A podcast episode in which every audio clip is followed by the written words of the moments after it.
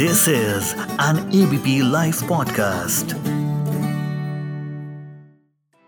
दोस्तों, आज रमज़ान का पहला दिन है। बहुत सारे मुस्लिम्स आज रोज़े से होंगे।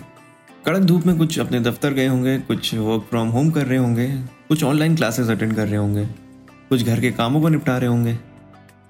रमज़ान का इंतज़ार अब हम सबको इबादत और अपने गुनाहों की माफ़ी के लिए होता है। लेकिन दोस्तों, बचपन अलग था। तब में और अब में बड़ा फ़र्क है। तब हम बड़ी मासूमियत से रमज़ान का इंतज़ार करते थे।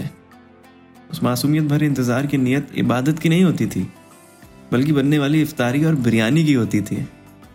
तो दोस्तों, मैं हूँ अरशद और आप सुन रहे हैं reverse gear only on A B P live podcast अपने घर पर सबको रोज़ा रखते देख, रोज़ा रखने का मन तो बहुत होता था, लेकिन मम्मी मना कर दिया करती थी। आज की छोटी सी कहानी है अजल की। सबकी तरह अजल की भी थी कि उसे रोज़ा रखना है। दस साल की अजल ने अपने अब्बू से रमज़ान से पहले ही बोल दिया था कि इस बार घर पर सबकी तरह उससे भी रोज़ा रहना है। सुबह फजर से पहले उठकर सहरी करनी है, फिर वज़ू बनाकर नमाज़ अदा करनी है। शाम को अजान सुनकर खजूर से रोज़ा खोलना है। उसकी मम्मी को डर था, रोज़ा रखने के लिए वो अभी छोटी है। लेकिन उसकी खुशी के लिए हाँ बोल दिया। कल पहला रमज़ान था, अजल बहुत एक्साइटेड थी। सहरी में उठना है, इस चक्कर में वो बेचारी सो ही नहीं पाई।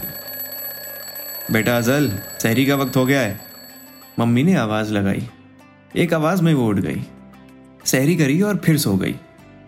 उसकी मम्मी को लगा कि उनकी बेटी पहली बार रोज़ा रख रही है तो आज उसकी रोज़ा खुशाई भी करवा देते हैं। पीछे से अकरम साहब भी हामी भरते हुए सर हिलाते हैं। रोज़ा खुशाई एक ऐसा इवेंट है, जिसमें बच्चों के पहले रोज़े को सेलिब्रेट किया जाता है। काफ़ी बढ़िया इफ्तारी का इंतज़ाम होता है। मेहमान आते हैं जो गिफ्ट ले आते हैं। ये तो अजल के लिए सोने पे सुहागा था। उसका दिन नॉर्मल जा रहा था। बारह बजे तक उसका दिन नॉर्मल गया। उसके बाद कुछ भी ना खाने और पीने की वजह से वो काफ़ी मुरझाया हुआ था। लेकिन उसके रोज़ा रखने के जुनून ने ये घर वालों को ज़ाहिर नहीं होने दिया। जहर का वक्त था। उसने मम्मी के साथ बैठकर कुरान की आयतों को हिज्जे लगा कर पढ़ा। हिज्जे यानी कि जोड़ जोड़ कर शाम की नमाज़, यानी कि असर के वक्त के बाद से उसकी मम्मी किचन में चली जाती हैं, इफ्तारी बनाने के लिए।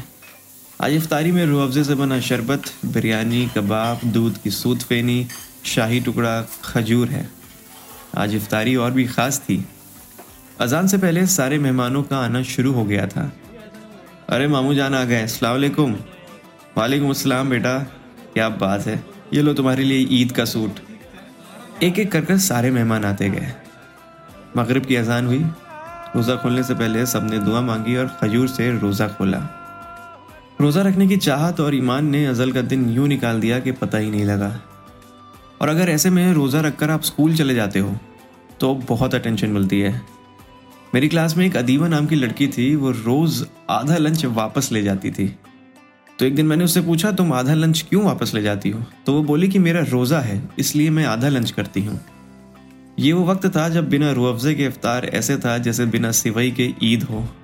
पूरा रमज़ान इबादत करने में जाता था, पूरा दिन रोज़ा रखने में और शामें तराबी के लिए होती थी। इस पूरे महीने में बाज़ारों की रौनक देखने लायक होती थी। कुर्ते की दुकानों पर उमड़ी भीड़ बस अपना मनपसंद कपड़ा पाने के इंतज़ार में रहती थी। लड़कियों की एक ही ख्वाहिश थी कि टेलर उनके कपड़ों को टाइम पर दे दें। बच्चे बाज़ारों में वॉलेट की तलाश में रहते थे। आखिर ईदी भी तो रखनी है। किसी गली में बिरयानी तो किसी गली में कौरमे की मसालेदार खुशबू अपनी ओर खींच लेती थी। बचपन में दोस्तों के साथ खोले हुए रोज़े और अब ऑफ़िस में स्क्रीन के सामने खोले हुए रोज़ों में बहुत फ़र्क है। फ़र्क है प्यार का, फ़र्क है एहसास का। तो बस उन्हीं दोस्तों को रमज़ान के वो दिन याद दिलाइए, उनसे ये एपिसोड शेयर करिए और अपना ध्यान रखिए, मास्क पहनिए, सोशल डिस्टेंसिंग मेंटेन रखिए। मेरी तरफ़ से आप सभी को रमज़ान की बहुत बहुत मुबारकबाद। और इस एपिसोड को प्रोड्यूस किया है हमारे ललित भाई ने। शुक्रिया।